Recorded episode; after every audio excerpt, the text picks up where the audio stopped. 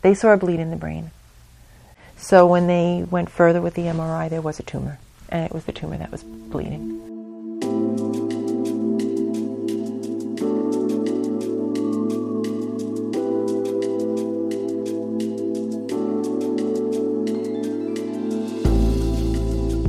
She just knew it was a different headache than she had ever had.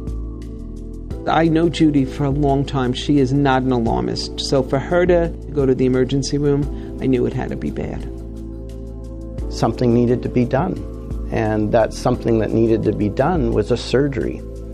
Going into the brain matter itself and removing this tumor from a critical structure of her brain. There's no question that this designation and what that means to me is very special and irreplaceable.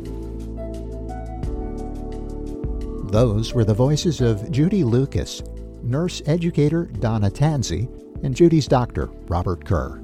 The designation Dr. Kerr referred to, the magnet designation, is an important element in Judy's health story. Hi, I'm David North.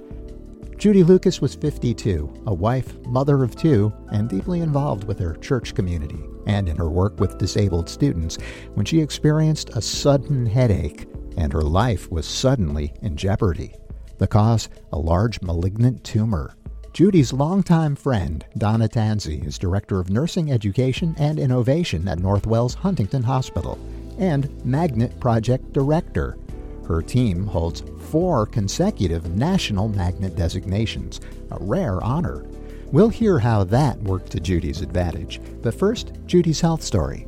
We spoke in the family room of her home in Commack, New York, about that day in July of 2015. I went running with one of my daughters. They both are avid runners, so I was running with my younger daughter. Felt good, ran about three miles, and came back home we ate dinner and we were just around 10 o'clock or 10.30 we were just sitting down for a few minutes and i just had a, it was just a very very sudden headache it came up in one second it was the whole side of my head from front to back and it just it was enough that i jumped off the couch because it was just it was just sudden Judy and her husband Craig went to the emergency department at Huntington Hospital, where a number of tests were administered, and she received a diagnosis a bleed. They saw a bleed in the brain. So when they went further with the MRI, there was a tumor, and it was the tumor that was bleeding. Uh, the pain came from the tumor pressing in on my brain. Judy is an active parishioner at St. Anthony of Padua Roman Catholic Church in East Northport. She describes how her faith and the active perception of a nurse eased her mind as technicians examined her brain. So, this really wonderful nurse, Maggie, um, she was, you know, wheeling me from the emergency room down to the testing equipment. And I guess I must have asked her how long the test would be. So she really picked up. You know, it was impressive that she picked up on something very slight. I asked her how long the test would be. And when she answered me, I said to her, Oh, that's just long enough for me to say my rosary. So while I was in the test, what I found out later is she thought I was a little bit um, anxious because she could see that I was moving my fingers. I mean, I was really moving my fingers because I was counting the beads on my fingers. If you're not familiar with the rosary, it's 10 beads, 10 fingers. So I was counting on my fingers during the test. Um, but she was attuned enough to remember what I had said to her when I asked her how long the test was.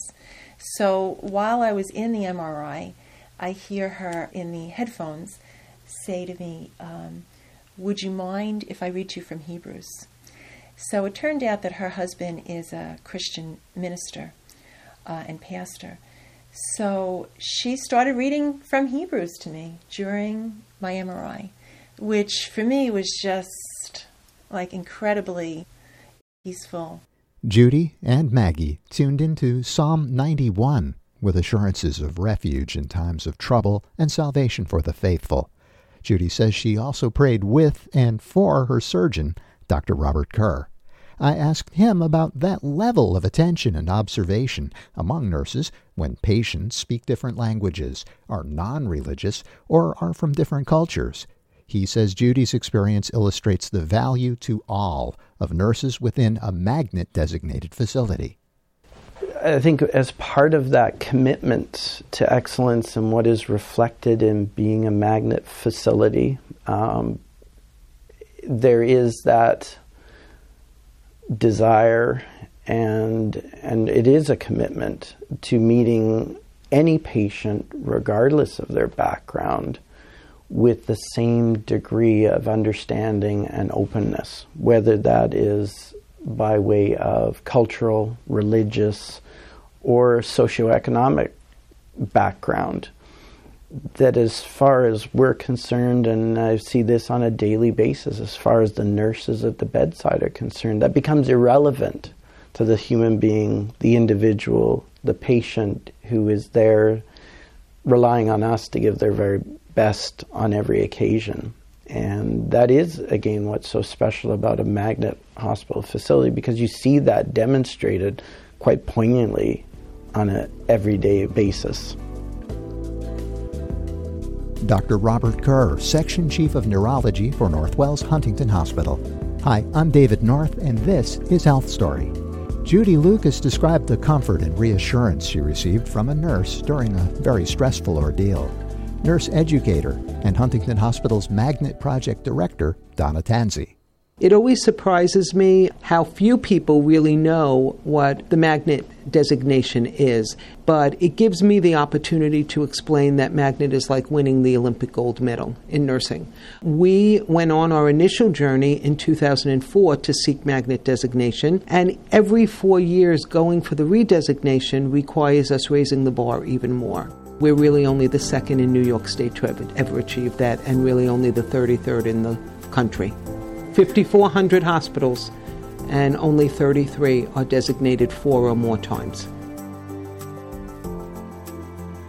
Donna says magnet designation is evidence of excellence as evaluated and awarded by the American Nurses Credentialing Center, a division of the American Nurses Association. It's also evidence of a good working environment for nurses, a benefit for patients and their doctors. Robert Kerr, it means that the colleagues who are my nursing colleagues that help my patients on a day to day basis have demonstrated a commitment that is, far exceeds what you would find in most medical facilities. It's a demonstration on a consistent basis of renewal, education, and improvement in their own skill set, but also in the environment that they work in, which translates into a commitment to the care and compassion that they give to every single patient. It also reflects a commitment to longevity. And by that I mean a commitment to a facility and to that program. Many facilities that I've worked at before, every month, every second month, you walk on a floor or a particular unit. The individuals you see there, though dedicated and, and committed to their profession and their craft, are different individuals. When you walk into a magnet hospital, the faces that you see, the voices you talk to on the phone, the team that's supporting you are the same dedicated, consistent individuals. And so rather than just a person you work with, again, it's a team and a family environment, and we work together in a more cohesive manner that way. And when you're working with professionals that have that equal commitment to excellence and to compassion and looking after patients with that high standard, that's irreplaceable. Dr. Kerr says the tumor in Judy Lukas's brain was about the size of a clementine orange and located between her brain and her skull. Surgical procedures included stanching blood flow to the tumor, removal, and replacing a portion of Judy's skull. He worked with Northwell's Feinstein Institute to craft a replacement portion using computer design and 3D printing. He says excellence in performance, as a magnet, attracts excellence throughout the system. It speaks to, at Northwell and, and at Huntington in particular, that the capacity we have from a technology and a team base to provide what an individual patient needs. And in this particular circumstance, a defect in the skull in the occipital region where you put your head down on a pillow every night and to have that to be comfortable and the back of the brain protected on an ongoing basis is really important. And so, for that reason, this was an ideal application of this kind of technology and, a, and an opportunity to apply it. Judy Lukas is doing well. She's had additional surgeries and returns to Huntington Hospital for tests. She's lost some peripheral vision as a result of surgery, but can see opportunities all around to enjoy life, family, and to contribute to her faith community. Day to day, it's a little more difficult to live with than I anticipated. Um, you know, I can't drive. Um, it's difficult to work. It's difficult. You know, I'm kind of a type A personality. If you hang around with me long enough, you see I'm, I am a little more limited than I appear. but um, but certainly um, feeling healthy. Work as though everything depends on you, and pray as though everything depends on God.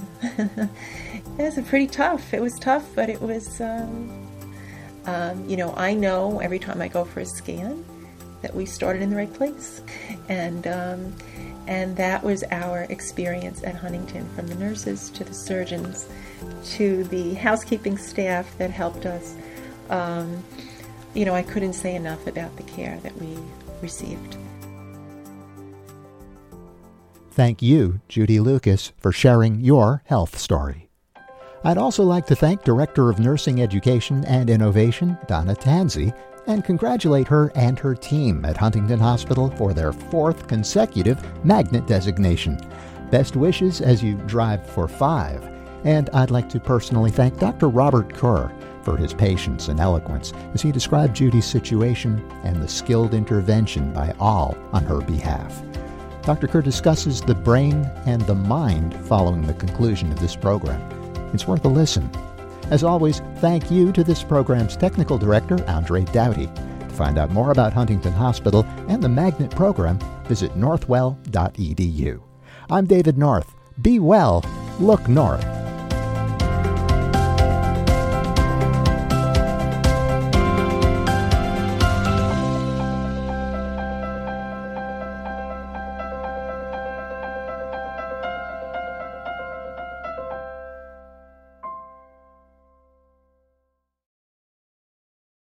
Hi, I'm David North, producer and host of Northwell's Health Story. I'm grateful to our guests and subjects for opening their hearts and sharing their experiences. I'd like to share this conversation with neurosurgeon Dr. Robert Kerr, who graciously and eloquently discussed his thoughts about his work, the brain and the mind. It's the very unique thing about doing brain surgery.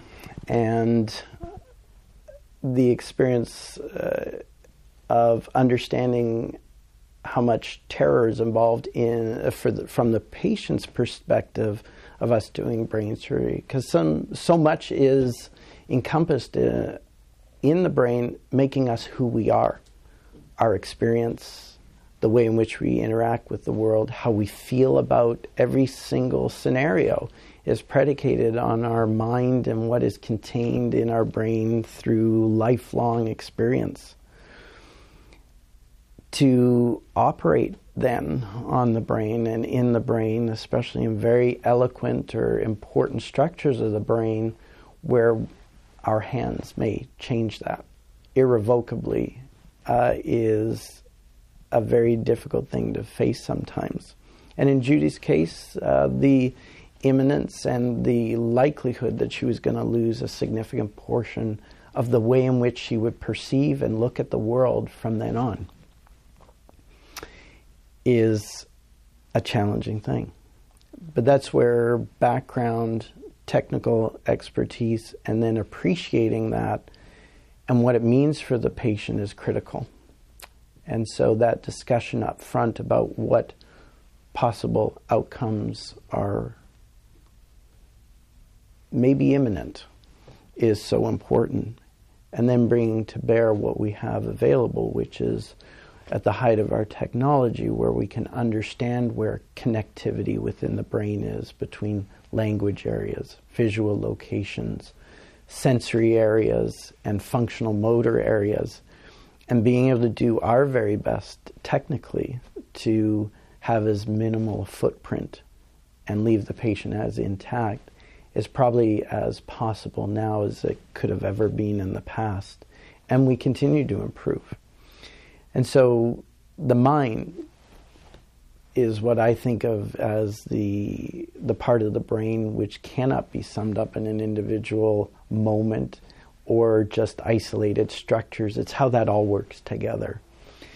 Uh, and changing some of the parts change how that person's mind, perceptions, and world experience is going to be forever afterwards.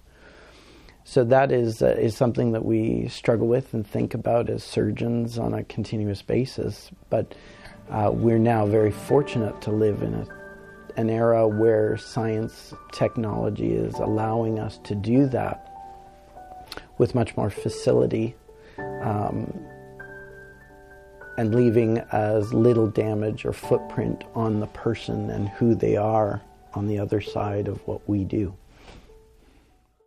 Dr. Robert Kerr is Section Chief of Neurosurgery for Northwell's Huntington Hospital.